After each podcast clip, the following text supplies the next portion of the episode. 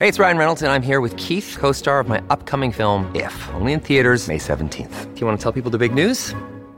All right, I'll do. it. Sign up now and you'll get unlimited for $15 a month in six months of Paramount Plus Essential Plan on us. Mintmobile.com slash switch. Upfront payment of $45 equivalent to $15 per month. Unlimited over 40 gigabytes per month. Face lower speeds. Videos at 480p. Active Mint customers by 531.24 get six months of Paramount Plus Essential Plan. Auto renews after six months. Offer ends May 31st, 2024. Separate Paramount Plus registration required. Terms and conditions apply if rated PG. Another day is here, and you're ready for it. What to wear? Check. Breakfast, lunch, and dinner? Check.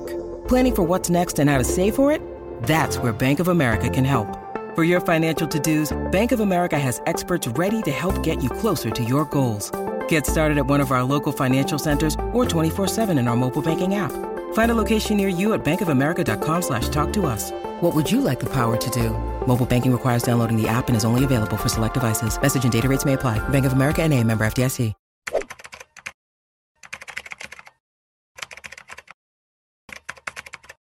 Sejam bem-vindos a um episódio sério dos Três Elementos. Opa, isso é importante. Agora a gente quer aqui seriedade. O papo é sério, não cabe brincadeira. Eu sou sempre séria. Você é verdade, você é sempre sério. É, é verdade. É igual o Pirula, é sempre sério também. Nunca faz piada de quinta série. Eu faço, mas não rio. De quinta séria. Então eu tô sempre sério. É, exatamente.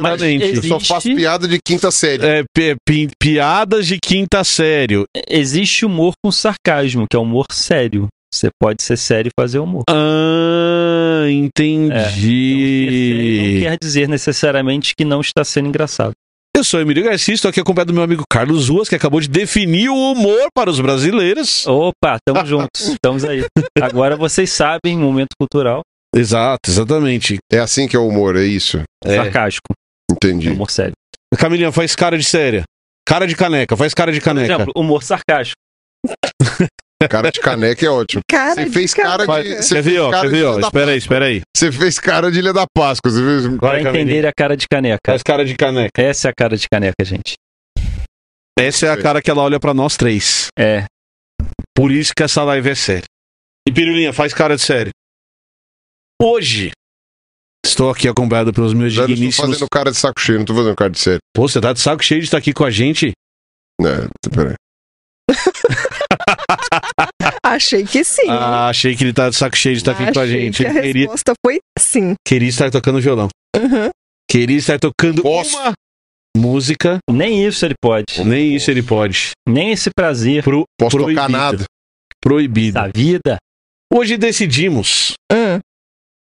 Falar de um assunto muito importante. Diga. Vamos falar das origens de um movimento que é assustador, na nossa opinião. Ah. O movimento das pessoas que não querem tomar vacina.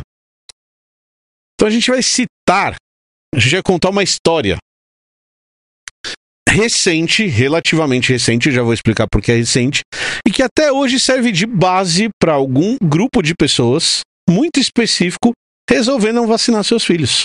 Um movimento anti-vacina? um movimento anti-vacina ou anti-vax. Então a gente vai falar um pouquinho sobre as origens modernas do movimento anti-vax. Isso é muito louco, né? Porque a, é, é, é condenar aquilo que salva a vida como causadora do problema. Exatamente. Porque né, a vacina salva milhões de vidas, erradica vírus e doenças.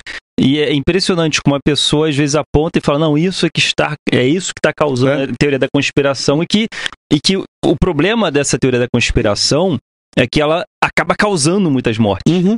É muito nociva a ela, porque ela convence pessoas a não se, vacina, a não se vacinarem por, mo- motivadas por emoção, por medo, por desconfiança, propaga isso nas redes, aí a mãe não vacina o filho, e isso pode gerar a morte dessa criança. É, É, e doenças acabam voltando, né? Tem exemplos Uma- diversos, né? uma, uma coisa que dá pra entender o motivo de por que que é fácil, e é fácil mesmo, começar um movimento desses, é porque, assim, ah, quando você está doente, você toma remédio. Uhum. E você está com os sintomas, aquilo está te fazendo mal. Então você quer melhorar, e aí você toma o remédio. Tem gente que faz campanha contra remédio, tem gente que vende remédio que não funciona, mas, bem ou mal, você tem ali uma, uma, uma coisa mais direta. Uma, uma coisa direta de causa e efeito, inclusive, né? Exato. Você tem um sintoma que vai melhorar com aquele remédio. Exato. A vacina, ela funciona para prevenir. Então você está saudável quando você vai tomar a vacina. Então o teu cérebro ele já está meio reativo de falar assim, pô, para que que eu vou tomar um negócio se eu estou saudável? E se eu ficar doente? Uhum. Entende? Então você já entra com a mesma causa e efeito, só que inversa. Sim. Se eu estou sal... se eu estou doente, tomo uma coisa para ficar saudável. Se eu estou saudável, eu vou tomar uma coisa para ficar doente. Então, tipo, na cabeça da pessoa rola essa essa inversão. Foi isso que o Jenner sofreu lá no comecinho, quando teve o negócio da vacina lá nas- no começo.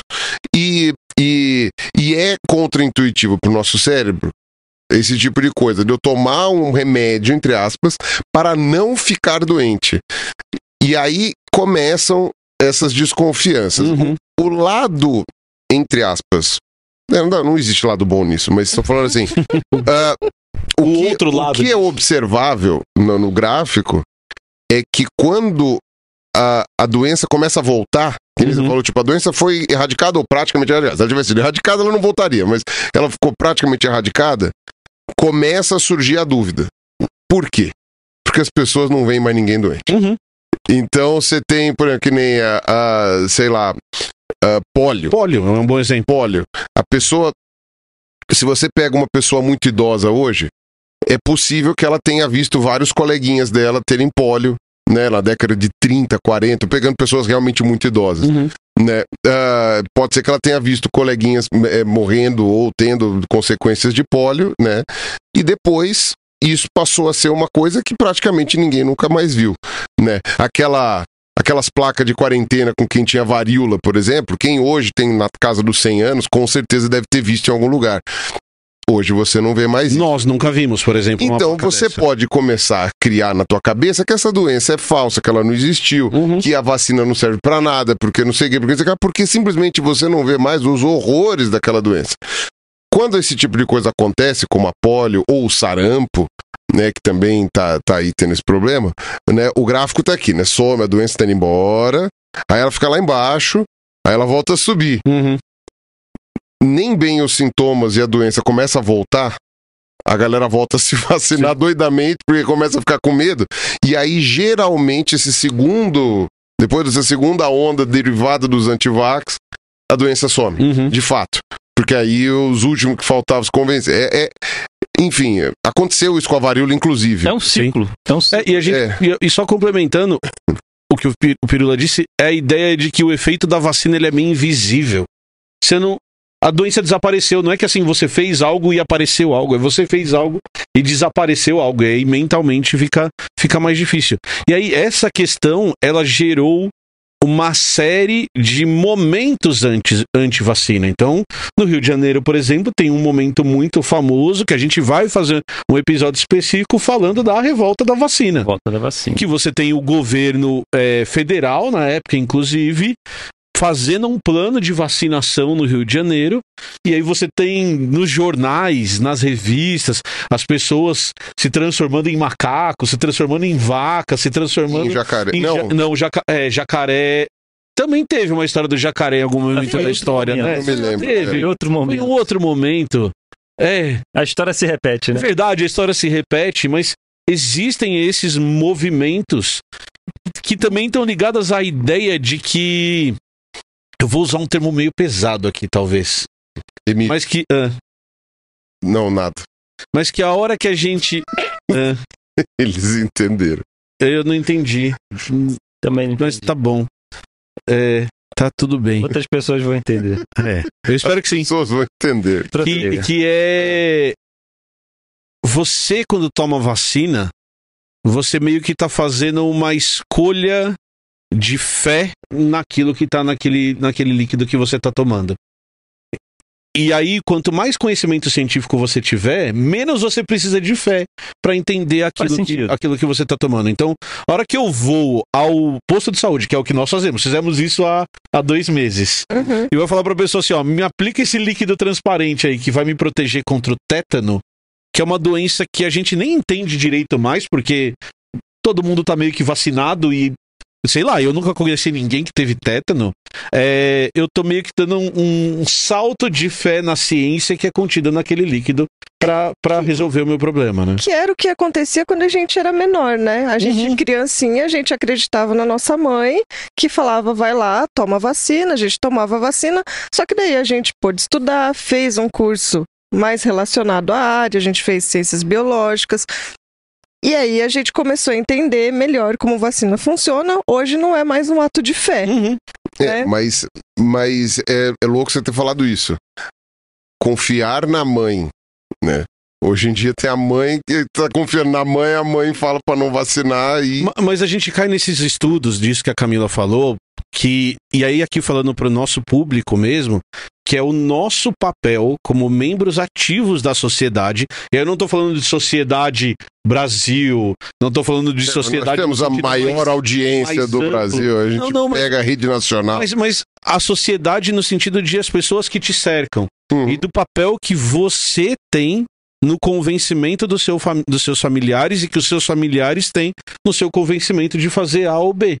Então muita gente fala assim, pô, vocês precisam fazer um vídeo sobre vacina, como a gente tá fazendo, e a gente acha importante, porque vocês vão ter impacto nas pessoas que estão assistindo. Tá bom, eu acredito nisso, por isso que estamos aqui. Mas ao mesmo tempo eu também tenho dados científicos que me mostram que se você conversar com seu tio, se você conversar com seu pai, com a sua mãe, o seu poder de convencimento também existe, ele também é importante para as pessoas tomarem vacina, tomarem os remédios, é, fazerem exercício e tudo mais, né? Os remédios que Exato. funcionam. Os remédios que funcionam, e se basear em ciência. Não, e aí, eu sei que você vai contar a história, mas quando essa história surgiu, até a gente ficou assim, opa, Uhum, acendeu uma curiosidade da gente querer entender melhor o que estava acontecendo. claro. Qual história? A história do, do movimento, do que baseia o surgimento moderno do movimento antivax. É, porque o, é isso que eu ia falar, porque nos anos 70 teve uma onda antivacina muito forte nos Estados Unidos, motivada pelos namastê. Sim, Que foi porque a indústria farmacêutica tá dando uma coisa que você vai injetado e vai fazer mal, você vai morrer, não sei o que, não sei o que lá. Tanto é que até hoje, uma boa parte das pessoas que não se vacinam nos Estados Unidos é vegano, gratiluz, não sei o que, não sei o que Uhum. lá, babá, e tem um monte de coisa. Primeiro que eles falam que te- teve teste em animais, então já não vai testar. Já não vai tomar vacina. E também tem o lance da, da, da- da- dessa questão aí da indústria malvadona tal. Aham. Posso viver de luz, posso, é, é, sei lá, tomo aqui um chazinho e pronto. Não E vai resolver. Mais, nunca mais vou pegar a doença. Tem uma outra coisa em relação aos Estados Unidos que a gente precisa trazer para contextualizar também, e aí nós não vamos nos aprofundar nisso, que é a relação da comunidade preta nos Estados Unidos com as vacinas. E existe um movimento anti-vax, e aí a gente consegue ver, por exemplo, na atriz que fez é, Pantera Negra, Ah, tá. que atrasou inclusive as filmagens do filme por não ter tomado a vacina, e isso está muito mais ligado a uma história de teste de remédios e teste de vacinas nas minorias pretas nos Estados Unidos. Então é uma Pílula anticoncepcional. pílula anticoncepcional e, e testes em- no continente africano também que foram feitos de maneiras ilegais por essas empresas. Se você for ver, a própria revolta da vacina foi isso também. Aham, também tem. Porque os caras foi entrar o pé na porta nos cortiços, na Uhum. época ainda não dava pra chamar de favela, ou chamava, mas o pessoal não usava o termo. O pessoal foi pé na porta e mandando vacinar à força. Isso. Os pobres. Uhum. Os ricos tinham acesso à informação e estavam vacinando voluntariamente. Os pobres eram da onde vinha a doença, os humores, então eles tinham que ir lá vacinar os pobres. Por isso que teve. Aquela revolta, ela foi parcialmente justificável, porque o governo depois teve que tomar outras medidas para conseguir efetivamente vacinar a população mais pobre, porque falaram, tá bom, vai, os caras não curtiram o pé na porta, soco O na cara. problema é como foi conduzido. Exato. Exato, talvez, né? né? O que a gente vai contar hoje, então, é o movimento anti-vax mais moderno, principalmente nos Estados Unidos e na Europa, se baseia num artigo, é a, é o ori... é a origem dessa discussão, se baseia no... num artigo publicado na Lancet, e a gente vai explicar a importância da Lancet da... daqui a pouco, por um médico chamado Andrew Wake... Não, Wakefield. Wakefield, é isso mesmo. Andrew, Andrew Wakefield, Campos E co- do acordar. Isso, Campos do despertar. Campos do, de- do de- Despertar e seus colaboradores. É sempre importante a gente dizer que esse é um artigo que não tem o autor só, ele Uhum. tem colaboradores. O Andrew era um médico cirurgião que ele era relevante no campo dele. Eu- E em 98, Eu gostei do, do, da- da- do verbo. É. Ele era um Ele- médico ele é isso. ele foi caçado. Ele foi licença caçado foi depois. caçado, então ele não é era um médico, ele era relevante no campo dele. E em 98 ele publica um artigo numa das principais revistas científicas médicas do mundo chamada Lancet. É importante a gente dizer isso porque uma das ferramentas da ciência é a publicação dos seus dados usando uma ferramenta que se chama correção por pares. Então, se eu quiser publicar um artigo numa boa revista científica, eu vou mandar esse artigo para a revista, vai ter um editor que vai dizer, ah, esse artigo é pertinente ou não, e ele vai mandar para especialistas, que são os pares, Que daí vão atuar como revisores. que vão atuar por como revisores, aí vai depender da revista. Tem revista que tem dois, tem revista que tem três, tem revista que tem dois, e se esses dois discordarem, vai para um terceiro. Então você vai ter os mais diferentes formatos de correção por pares.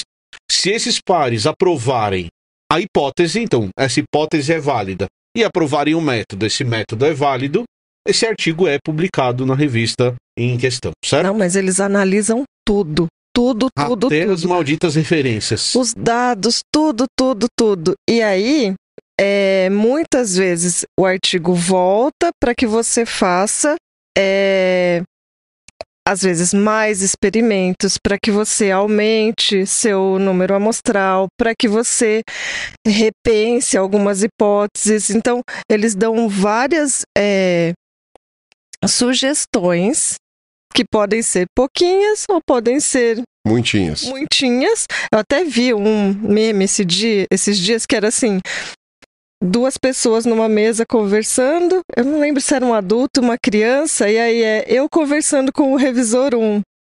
E aí vem uma outra criancinha num um carrinho elétrico e atropela a mesa, sei lá. E aí é o revisor 2 chegando, sabe? Destruindo tudo. É que você recebe as recomendações do revisor 1 e fala: Nossa, olha, eu nem vou precisar mudar tanta coisa. Aí vem o revisor 2 e você fala: Meu Deus, eu vou ter que refazer tudo, tudo. E sim, os caras realmente têm razão, fica melhor o artigo, dá um trabalho, demora um É, tantão pra sair. A- a- geralmente o que diferencia uma revista é, boa de uma revista ma- meia boca é a, a- a- como é que se fala? O grau de, de cobrança, não, é o grau de, de como se fala? Eu acho É que a qualidade dos revisores. Dos revisores, não, mas de exigência dos Isso. revisores, né? O grau de exigência São dos bons revisores. revisores e exigentes que fazem com que o seu artigo melhore. Mas Exato, então, re- exato. revisão por pares é quando ocorre uma checagem do, Isso. daquilo que você quer publicar Antes numa da revista publicação. Antes da Antes da publicação, publicação. você manda para o É. especialista. Então, ah, eu estou publicando um artigo com vacina, por exemplo, que é o Sim. caso do Andrew. Então, especialistas da área vão avaliar para ver se isso deve ser publicado ou não. Isso, ele, ele avalia... Ou, ou publica, ou está bom, ou está ruim, ou se precisa, ou se é, é, precisa ser corrigido antes de publicação. Isso. Geralmente são os três. Isso é revisão por pares. Isso é revisão por Isso, pares. E, perfeito. e- e, é, no caso do Andrew foi isso que aconteceu. Então você vai para o especialista, o especialista ele vai analisar, como eu disse, dois pontos. A hipótese, aquela pergunta faz sentido ou não. Uhum. E daí depois se o método usado para responder aquilo se encaixa e responde aquela hipótese ou não. Por que, que é importante a gente deixar isso claro? Porque a princípio, e eu já vou explicar por que a princípio, revistas científicas não estão preocupadas com o resultado da pesquisa. Entendi, porque mesmo dando errado. Não, mesmo dando não, mesmo você É negando é a hipótese, não é dar errado. Ah, tá. Mesmo dando não, é importante Isso. publicar para falar: olha, Não é isso. Foi, não é isso. Exatamente isso. Então, não assim, é só para publicar o que deu certo ou o que foi sim. Exato. Então não, não tem essa questão de Tá. dar certo ou se dar errado. Se você fez um bom método, a sua pesquisa é boa. Só que ela pode negar aquela hipótese que você levantou. Perfeito. Por que, que eu falo que, a princípio, o resultado não deveria ser levado em consideração? Porque revistas científicas têm duas características. A primeira são feitas por pessoas, Uhum. e pessoas têm seus interesses, pessoas têm os seus vieses, têm os seus. E a segunda coisa é que revistas científicas são assinadas. As revistas científicas geralmente são pagas por pessoas ou por institutos para você usar aquela revista científica. Uhum. Então, quando você quer usar a Nature, você assina a Nature. Quando você quer usar a Lancet, você assina a Lancet. Tá. E isso não é barato. É bem caro. As empresas- Que quem assina são as universidades, são, São, os governos. São os governos, são não sei o quê. O povão mesmo usa o Sci-Hub. Porque é ridiculamente caro assinar isso. E você forma empresas bilionárias e que são donas do conhecimento científico. Uhum. Então, se você tá pro- publicar numa revista como a Nature, por exemplo, a Nature passa a ser dona daquele artigo. Você não tem mais o direito editorial de publicar aquele artigo onde você quiser.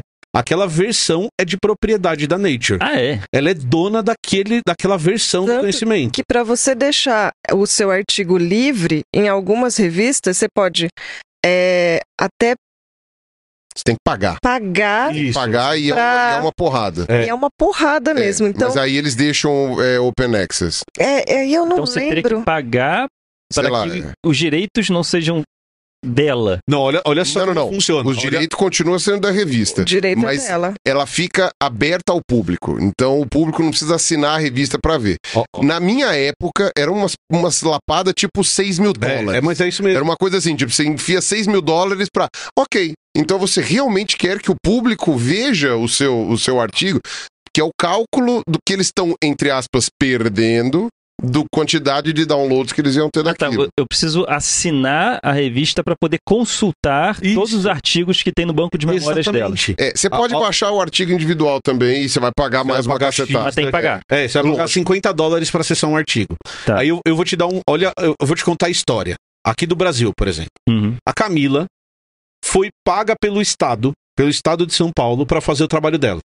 Então o Estado de São Paulo, além de pagar uma bolsa de estudos pra ela, um valor mensal que pagava o trabalho dela, Uhum. e também forneceu dinheiro pra ela ir pro Pantanal, fazer a pesquisa, também forneceu tudo isso, certo? Uma reserva técnica para que eu pudesse comprar é, material. Sabe, eu, ah, eu fazia uma pesquisa com química, eu precisava de um monte de materiais para fazer essa pesquisa.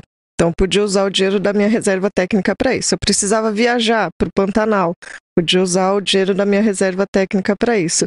Eu precisei viajar para consultar um especialista no exterior e fazer um treinamento com ele. Eu pude também usar o dinheiro da minha reserva técnica. Tá bom. Aí ela pegou e produziu conhecimento, um conhecimento inédito que ninguém tinha. Uhum. E ela publicou isso numa revista. Uhum. esse conhecimento na forma daquele artigo, porque você pode entrar no site da Unicamp e consultar a- a- o, o documento que a Camila produziu, a tese que a Camila produziu. Isso é Tá. livre. Mas isso é livre, isso tá lá no site da Unicamp. Mas se você quiser a versão artigo disso, isso é propriedade de uma revista. Então, além da revista não ter pago nada da pesquisa dela, a hora que você publica na revista, esse conhecimento nesse formato é propriedade da revista. A Camila não pode abrir um site, por exemplo, e publicar esse artigo do jeito que ele tá na revista. Eu não poderia pôr no ResearchGate, Não poderia. mas Tem, tem um limite de tempo, não tem? tem, assim, esse meu último artigo, que também já é um, um idoso, esse eu acho que eu paguei, Uhum. não lembro, mas eu acho que eu paguei para ele ser Open Access. O mais antigo, que é do mestrado, ele não era, mas porque ele já é um senhor também, aí ele virou. É, eu lembro que. é, eu sei que em É. é, algum momento vira Open Access, mas é porque É. perde o é, fica velho. Mas na- só, só falando Ah, pra galera, essa conversa é muito importante pro contexto do que a gente vai falar Entendi. daqui a entendi. pouquinho. Então, por isso que vale a pena a gente Mas na um revista tem a matéria sobre a descoberta dela. Tem o artigo, É um é artigo, um artigo escrito científico. por ela, um artigo científico é diferente de uma Foi matéria. publicado na revista, na banca de jornal, eu compro e leio. É, Não. não é na banca de jornal, Não, porque, porque, quer dizer, na Paulista talvez tinha uma ou duas banca bancas que, as, que, Que, que tinha tinha essa Nature. revista. que existe a Mas- versão em papel, mas é existe a raro. versão digital. É raro, você pode é Mas aí eu posso acessar o artigo dela comprando a revista. Pode, se você Pode. pagar por aquele número da revista, você Isso. pode. Fazer um plano mensal. Ou um plano mensal, ou então, anual, o que acaba geralmente. acontecendo é que as- o governo brasileiro, ele, ele paga milhões de reais para essas revistas para disponibilizar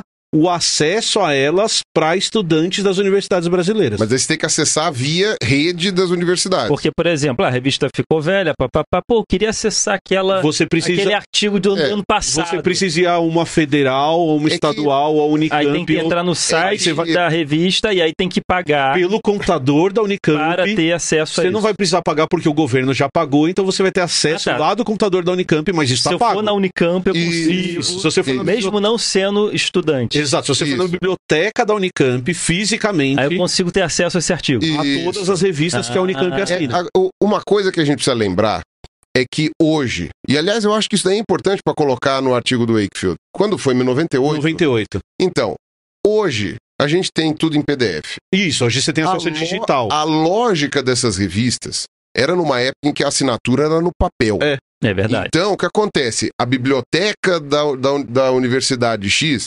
assinava tal revista. Era tipo o pessoal que assina Veja. Veja, que assina a Folha, o Estadão. Chega na tua casa, Chegava chegava, na na biblioteca. biblioteca. Não tinha como você acessar esses materiais se você não fosse assinante, porque É. eles não entregavam. Ou você ia na biblioteca, põe embaixo do braço, levava, pegava emprestado, alguma coisa assim, ou você não conseguia. Eu, quando fiz o- o- a minha iniciação científica, Aham. eu tive que ir muito em bibliotecas. E ainda estava, não, não interessa o ano que foi, mas ainda estava um processo de princípio de digitalização. Então, tipo, eu tinha muito pouco artigo em PDF. Eu tinha mais em papel. Eu tinha que ir nas bibliotecas, conversar com a bibliotecária, ver qual das bibliotecas assinava aquela revista. Então, algumas Uhum. revistas a geologia assinava e a biologia não. É, tinha a biblioteca Al- da biologia e da geologia. Exato. Estava nos lugares E fisicamente estavam nos lugares diferentes. Algumas revistas eram assinadas pelas Geociências do Rio de Janeiro É. e não de São Paulo, então eu tinha que ligar pro Rio de Janeiro, pedir pros caras trazer. cara mandava fazer não sei o revista. Os caras mandavam uma cópia É. da, da coisa. E, de novo, você também podia comprar a revista inteira ou a separata. Sim. E aí era só um artigo da revista que o pessoal comprava em separado.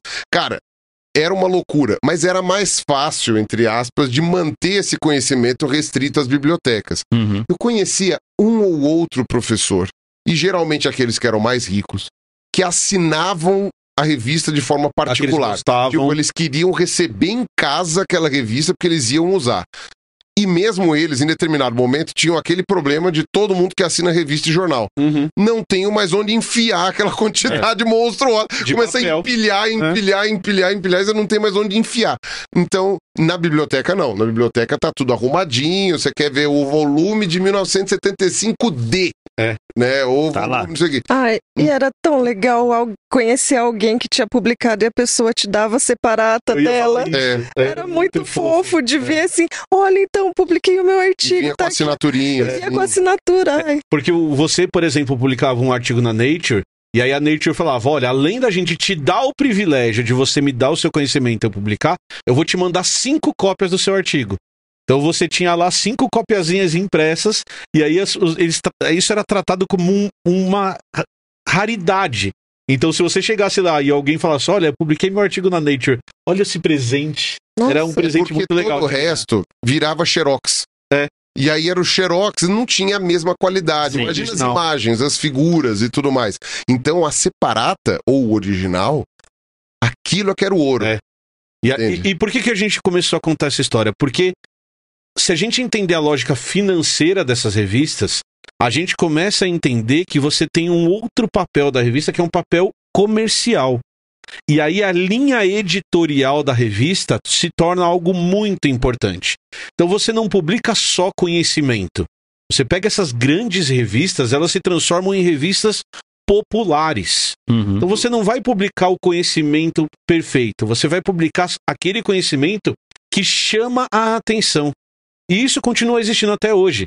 Então, às vezes, você pega uns artigos muito bons e eles não são publicados na Science, na Nature, que são as revistas mais famosas, as que chamam mais atenção na Lancet, porque eles não são tão chamativos. Você não está curando o Exato. câncer. Olha o clickbait aí, né? É clickbait. É clickbait Clickbait. total. É essencialmente uma revista é, é, de divulgação com revisão por pares. Exato. É basicamente isso. Tipo, a diferença de uma, de uma Nature para uma New York Times, por exemplo, é a revisão por pares. Exato. É aquela coisa no sentido assim de qual é o tipo de assunto e como ele é produzido. Mas o objetivo dos caras nessas grandes revistas, e não que não tenha excelentes artigos nessas revistas, a consequência delas serem famosas é que os melhores artigos acabam caindo lá.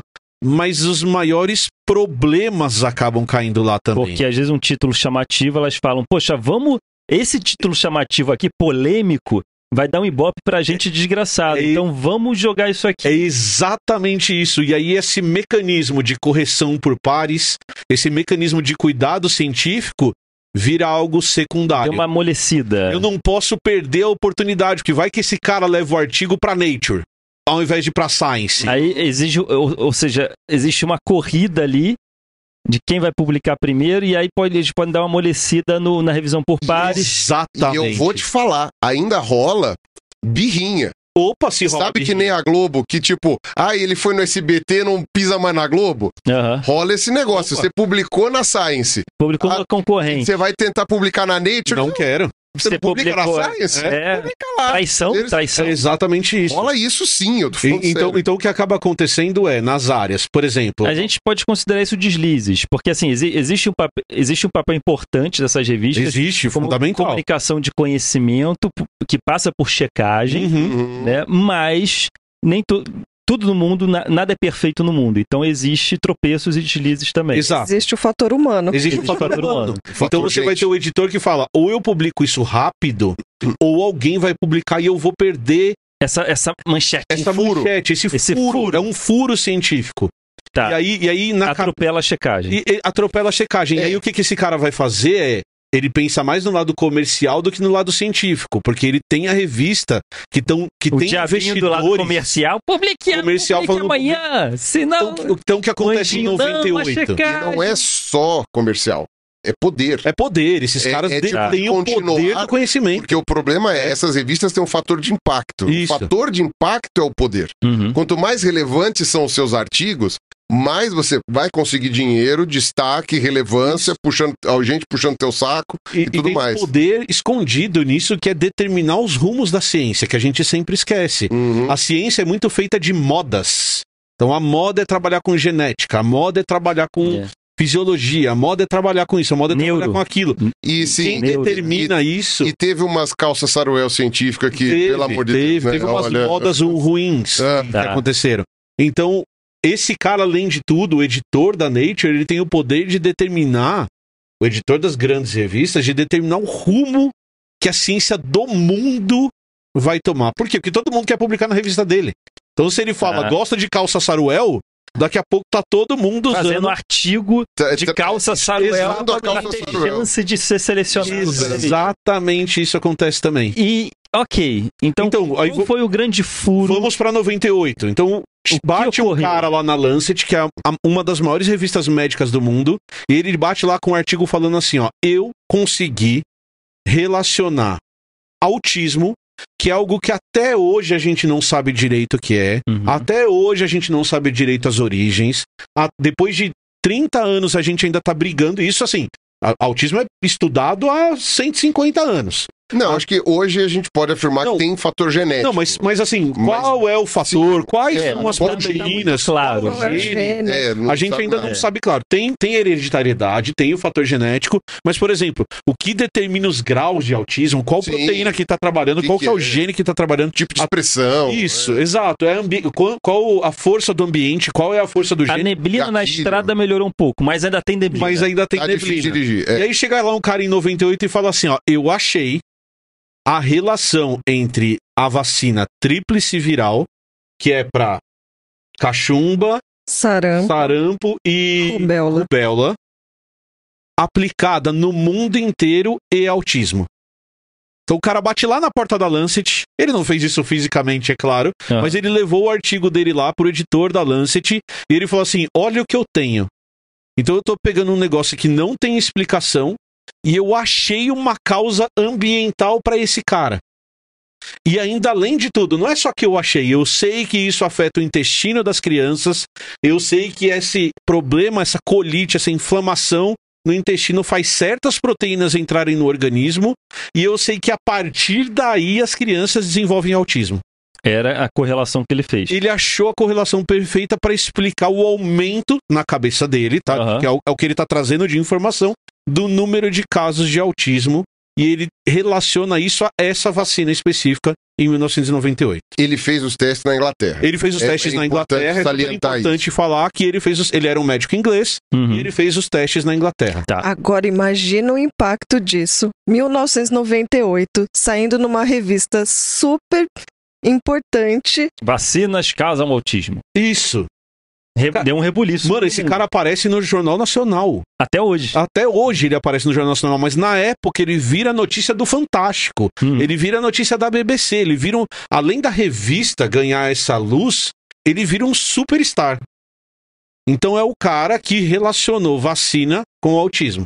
E aí tem uma coisa importante. Quantas vidas custou essa matéria? Muitas e custam Muitas. até hoje. Muitos. Muitos. Custam muitos. até hoje. Como o Pirula disse, depois os casos de sarampo começam a... Começa a subir. É, pararam de vacinar, Isso. Como é a, a, pa- doença voltou a se propagar. Quais são? várias É, doenças. Sarampo, rubéola É, e... Cachumba. Cachumba. Cachumba. sa- tá. sarampo, rubéola e cachumba. Então, Mas então, ele vai lá e apresenta esse artigo. aham, A Lancet publica esse artigo. E aí, nós defendemos o método científico por duas coisas.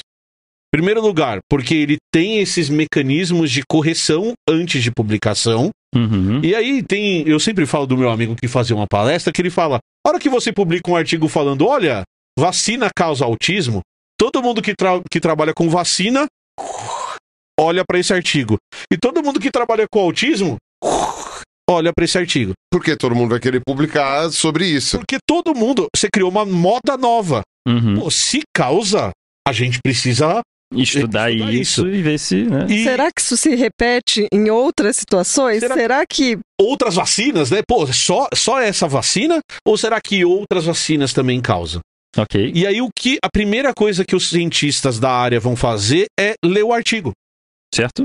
Sim. E aí, a hora que você vai ler o artigo, você percebe que o artigo começa a apresentar alguns problemas. Hum. Então, só pra você ter uma ideia, o artigo ele é feito com seis crianças. Seis? 12? Por que 12? São 12 Ah, não, crianças. com 12 crianças. É, o artigo é feito Eu, com como 12 crianças. cartunista, já sei que estudo científico lá com meia dúzia de gente não quer dizer nada. Não quer dizer nada. E aí tem uma outra coisa importante.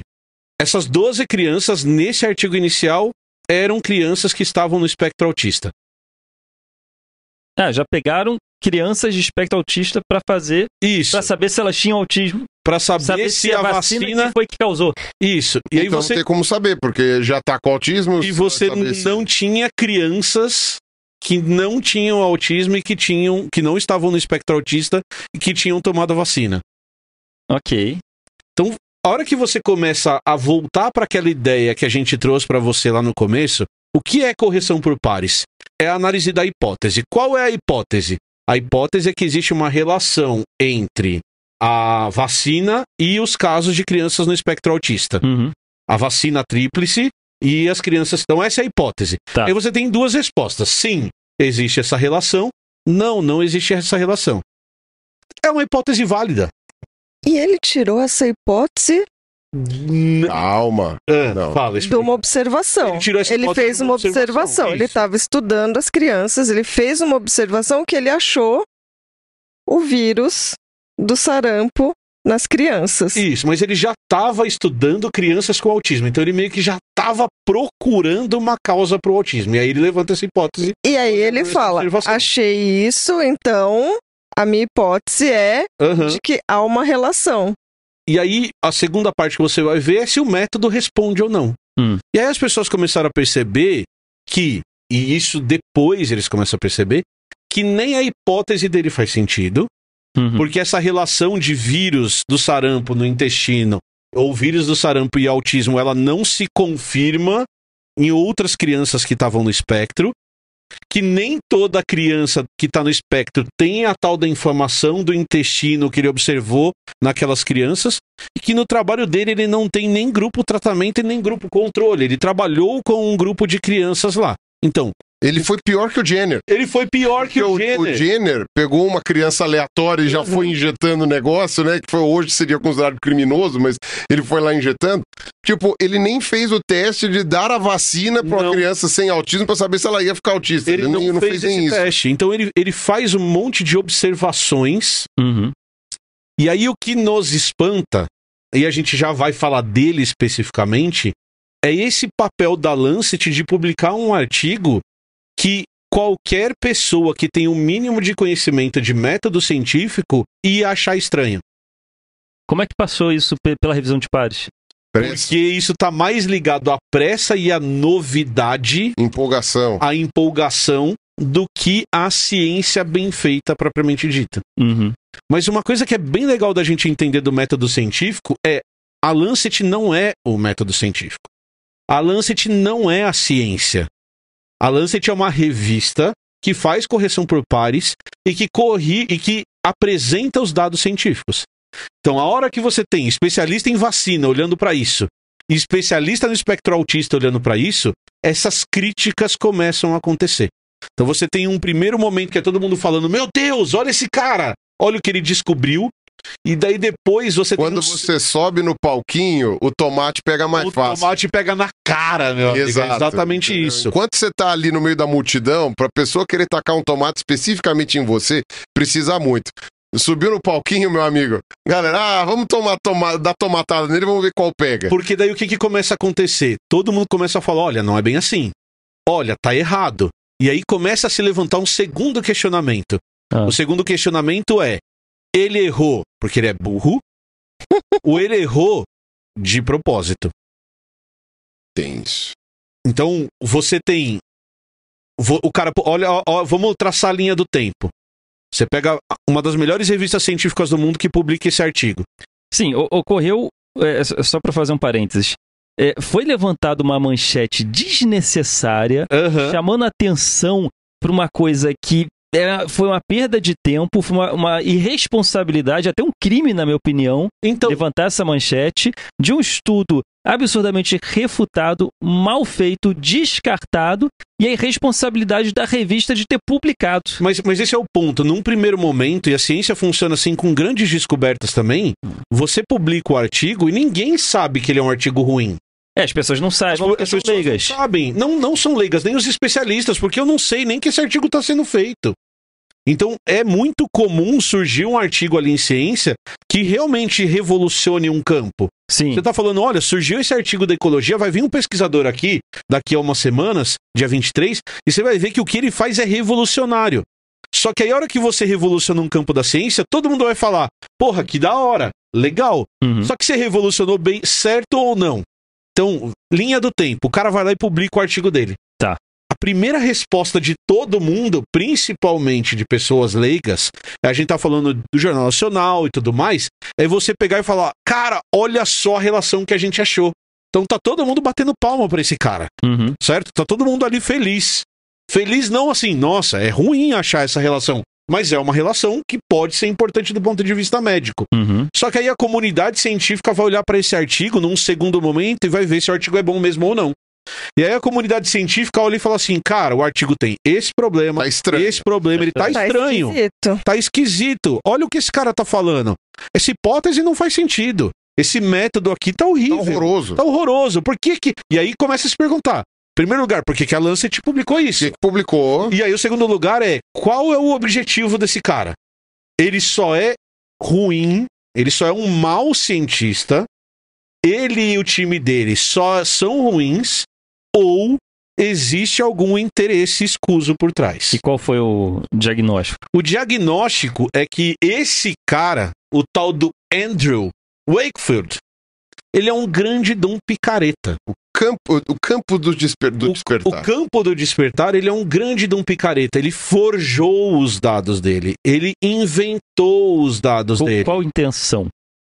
Existem algumas alguns caminhos para explicar disso. Uhum. E um dos caminhos que se comprovou é que ele tinha ganho dinheiro de um conjunto de advogados que queriam processar a indústria farmacêutica junto com pais de crianças porque essas crianças eram autistas em função da vacina. When you need mealtime inspiration, it's worth shopping Kroger, where you'll find over 30,000 mouth-watering choices that excite your inner foodie. And no matter what tasty choice you make, you'll enjoy our everyday low prices, plus extra ways to save, like digital coupons worth over $600 each week. You can also save up to $1 off per gallon at the pump with fuel points. More savings and more inspiring flavors make shopping Kroger worth it every time. Kroger, fresh for everyone. Fuel restrictions apply. This episode is brought to you by Reese's Peanut Butter Cups. In breaking news, leading scientists worldwide are conducting experiments to determine if Reese's Peanut Butter Cups are the perfect combination of peanut butter and chocolate. However, it appears the study was inconclusive, as the scientists couldn't help but eat all the Reese's. Because when you want something sweet, you can't do better than Reese's. Find Reese's now at a store near you. Vale lembrar, na Inglaterra. Na Inglaterra. É, era porque a vacina lá é fornecida pelo Isso, governo. exato. né? Eles têm o seja- SUS, ele tem o SUS da Inglaterra. Aham. E aí eles queriam processar o governo. Processar as indústrias, processar o governo, É, porque isso- tinham causado isso nas crianças. Porque os advogados também queriam ganhar esse dinheiro. Exatamente. Então ele se vendeu, Ele foi financiado. ele foi, Foi. financiado para ganhar, esse, ele ganhou esse dinheiro para forjar esse artigo. Mas, ou seja, já já existia um movimento antivacina dos pais Sim. que se juntaram para bancar um médico Então, não para fazer. necessariamente um movimento antivacina, mas existia um movimento de pais, pais de crianças no espectro autista, Aham. que tinham a ideia de que isso era uma possibilidade e que bancaram ele para com o objetivo de ganhar Pra dinheiro do governo. teste. E aí ele, para fazer jus, já que estava ganhando Isso, dinheiro, exato. não quero Ele parar de ganhar esse dinheiro. Exato, os ele dados. Exato, ele Pra inventou os dados para confirmar a Para hipótese. confirmar a hipótese. Ou seja, não era uma hipótese que ele tinha pensado. Ou talvez até Talvez tivesse, mas, tivesse, mas, não mas se assim, comprovou. juntou a fome com a vontade de comer ali. E aí ele fala de um negócio de um, um bactericida que tem na, Isso. E aí na chega, composição da chega vacina. nesse momento também que a, a- a justificativa dele é que na vacina tinha um bactericida, Aham. tinha uma substância química que era tinha como objetivo manter as vacinas funcionando por mais tempo, não estragar as vacinas, e que era isso que estava causando a inflamação, Uhum. e que é essa inflamação que permitia a entrada de certos peptídeos na corrente sanguínea que atingiam o cérebro da criança e causavam o, o transtorno do espectro Essa era a autista. hipótese dele, né? Isso, isso era o que ele. e Não era só hipótese, isso é o que ele afirma que Afirma, aconteceu tá. no artigo dele. Certo? Certo. O final da história do Wakefield é que ele é processado por esse artigo.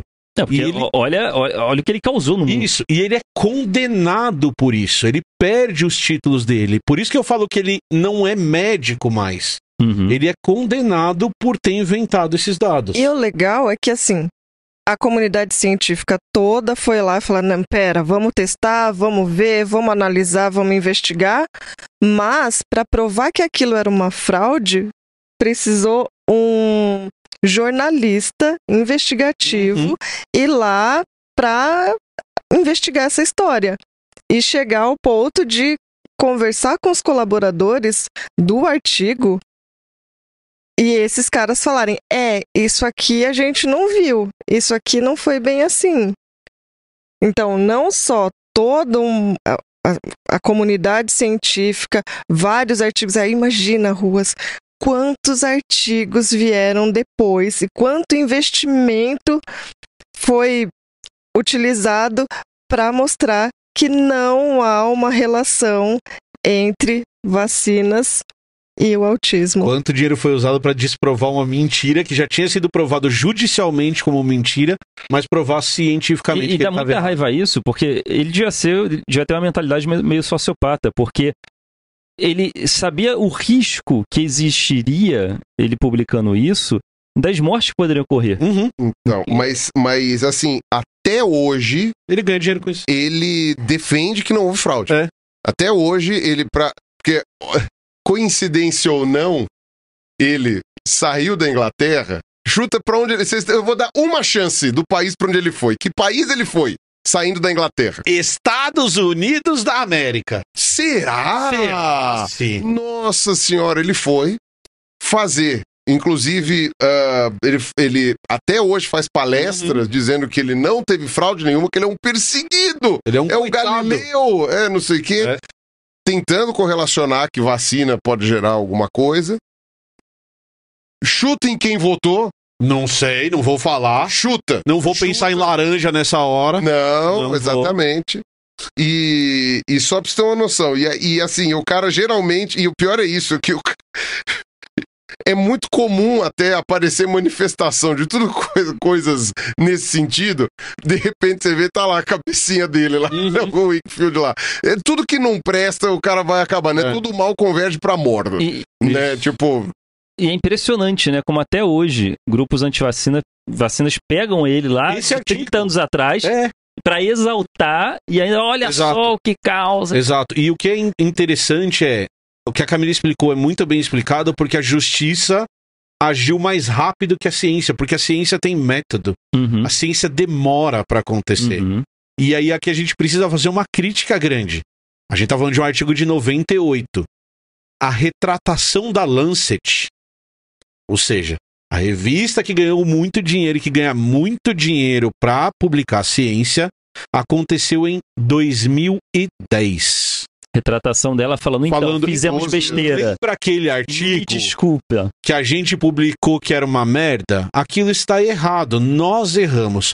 12 anos depois para você ter uma retratação da Lancet. É, e o ter- artigo foi retirado. Esse, o- é, esse ventilador espalhou muita merda. Esse Que ventilador. até hoje você, você sente o cheiro. Exato. Não, e teve um engajamento muito grande das comunidades nos Estados Unidos que já eram antivacina Uhum. por uma série de questões. Lembrando que nessa época, quem mais abraçava o discurso antivacina era o Chilelê, Uhum. né, que depois acabou sendo abraçado pela extrema-direita. Então, quando o Wakefield foi pra lá, foi quando teve a retratação da Lancet, 2010, 2011, que ele viu que ele não tinha mais lugar lá, Acabou, teve a né? licença caçada, o caramba 4. Mas o. Mas é, alguns atores de Hollywood, que são pessoas que são ótimos parâmetros, né, sobre o que acreditar ou não e sobre uma série de coisas, né? Afinal de contas, são famosos e ricos, então só Exato. podem estar certos, né? Enfim, é, alguns atores de Hollywood, algumas outras pessoas influentes que tinham filhos no espectro autista acabaram abraçando essa ideia. Então, você vai achar umas fotos na internet que até agora ele tá meio que tentando se reajustar, né? Do Jim Carrey, Uhum. né? O Máscara, o Ace Ventura, não sei o quê. Como o, o, o, a cara, né? Tipo, a cara do movimento antivacina por causa do autismo. Ele tem filhos autistas, acho que mais de um, e ele. E ele encampou isso. Você vê discurso na Casa Branca, o, o, o Jim Carrey gritando contra vacinas. Eu não sabia que o Ele Jim Carrey, encampou Jim Carrey isso. levantava essa bandeira. Levantou essa bandeira. Nossa, que frustrante. Agora, ele tá. Depois da pandemia também, eu não sei como é que ele tá, porque ele era muito específico, era, era só a tríplice, a Sim, vacina tríplice. Mas depois você começa a espalhar isso para todas as vacinas, etc. Né? Agora ele tá muito específico, até onde eu tinha visto. Não, são só vacinas que tem tal composto. Isso. Que é esse assim. composto É. Que é esse antibacteriano. de me...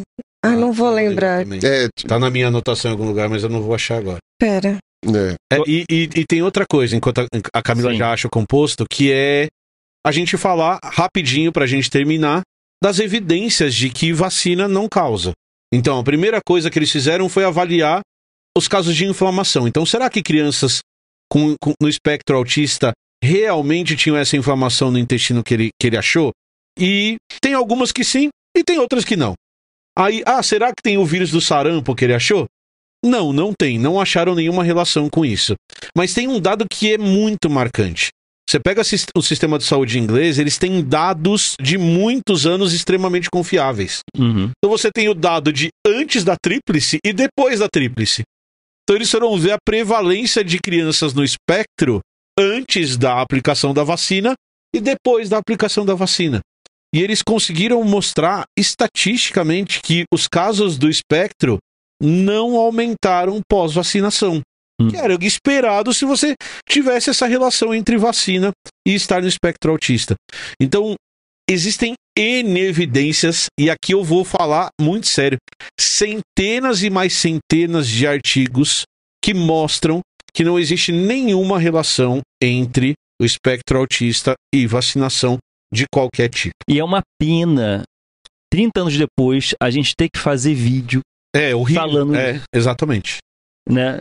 Que era pra ter sido uma coisa já descartada, porra, há, há- dezenas de anos atrás. Aham. Vacinas salvaram milhões, se não bilhões de vidas no planeta e existe essa discussão feita em cima disso. Eu, eu acho importante só reforçar que é, é um, um- pensamento que eu tive, porque a gente, intuitivamente, a gente gosta de torcer às vezes pro mais fraco. É, entre Davi e Golias, a gente Uhum. torce pro Davi. Se um time de futebol Real Madrid vai jogar contra o Criciúma, porra, a gente torce pelo Criciúma. É, isso, Isso faz. Você lembrou muito bem. Uhum. É, porque a pessoa pensa assim, poxa, ele tá sendo julgado pela comunidade, e a pessoa acaba, né, ó, tá- Escolhendo o lado, tadinho né? dele. Mas a pessoa, te- você que tá assistindo, você tem que entender que na ciência esse pensamento não funciona. Porque a ciência ela tem que replicar uma coisa para dar credibilidade para aquela coisa, Uhum. né? Em vários lugares, em vários países diferentes, cientistas diferentes realizando o mesmo teste, ó, funcionou aqui, funcionou aqui, funcionou, funcionou legal. Então, o cara que fez 2 mais 2 é igual a 5 e todo mundo fez 2 mais 2 igual a 4, esse cara não pode ser tratado como, ah, coitadinho, tá sendo julgado. Não, enquanto todo mundo fizer 2 mais 2 é, é igual a 4, esse é o consenso da comunidade científica. Então, assim, é, é, a gente tem que inverter esse pensamento quando se trata de comunidade científica. Uhum. É, É isso, é esse isso parênteses Não, que eu. é. Esse pensamento do, do, do mais fraco não vale para quando você fala de ciência. Boa. Lembrou a substância? Tericida, que é o composto que eles achavam que tinha a ver com a história do autismo, é o timerosol. E aí eles estavam relacionando isso, tanto que eles vão investigar vacinas que não Uhum. tinham esse composto. Alguns países pediram a retirada do composto das vacinas e isso não mudou a incidência de casos. De autismo nesses Na lugares. verdade, em alguns lugares até eles viram um aumento, Uhum. mas que daí não tem nada a ver com Em relação- ter a vacina. Tirar ou colocar. Exato. Camilinha. Oi. Magnética ou 5G? Queria o 5G. Carlos Ruas, magnética ou 5G? Ah, acho que, sei lá, por satélite, que aí Por qualquer satélite. lugar do mundo funcionaria. Pirulinha, vaca ou crocodilo? Crocodilo. Ah, excelente. Eu preferia Crocodilo ser não, jacaré. jacaré. É diferente. Eu preferia ser um jacaré com um rabo 5G e o corpo magnético. Então você tem que tomar todas. Você tomou todas? Tomei todas. Tomou todas. Ah, Tomei então todas. é. Participei de todas. Você, é, qual é? Do, a da... A da Pfizer, a AstraZeneca, Janssen, todas. A Coronavac. Corona... Não, Tomou só mesmo? Coronavac que eu não tomei. Pega uma colher aí, vamos, Moder- vamos colar nele pra ver se vai ficar preso. Vamos ver se você tomou mesmo. Não, não, não Ó, eu pode. tô usando não o Wi-Fi dele, viu? É, exato, meu 5G, tá usando É. meu 5G. Só vejo vantagens. Isso. Cancelei meu plano mensal. É super importante a gente contar a história da ciência, entender como a ciência é feita e entender essas histórias, porque daí a gente consegue produzir um pensamento crítico e tomar melhores decisões na nossa vida, certo? Certíssimo. Beijo pra vocês, lembrando que esse episódio é uma produção Toca Cash, que é do grupo Toca Livros. Se vocês quiserem escutar os audiolivros dele, é só vocês clicarem no link aqui embaixo, usar o cupom Elementos que tá- te dá 15 dias de grátis pra você escutar os livros e se você gostar, você vê qual plano mais te apetece para escutar audiolivros incríveis. Muito bem. Certo? Certinho. Beijo pra todo mundo. Beijo do gordo. Até quinta, hein?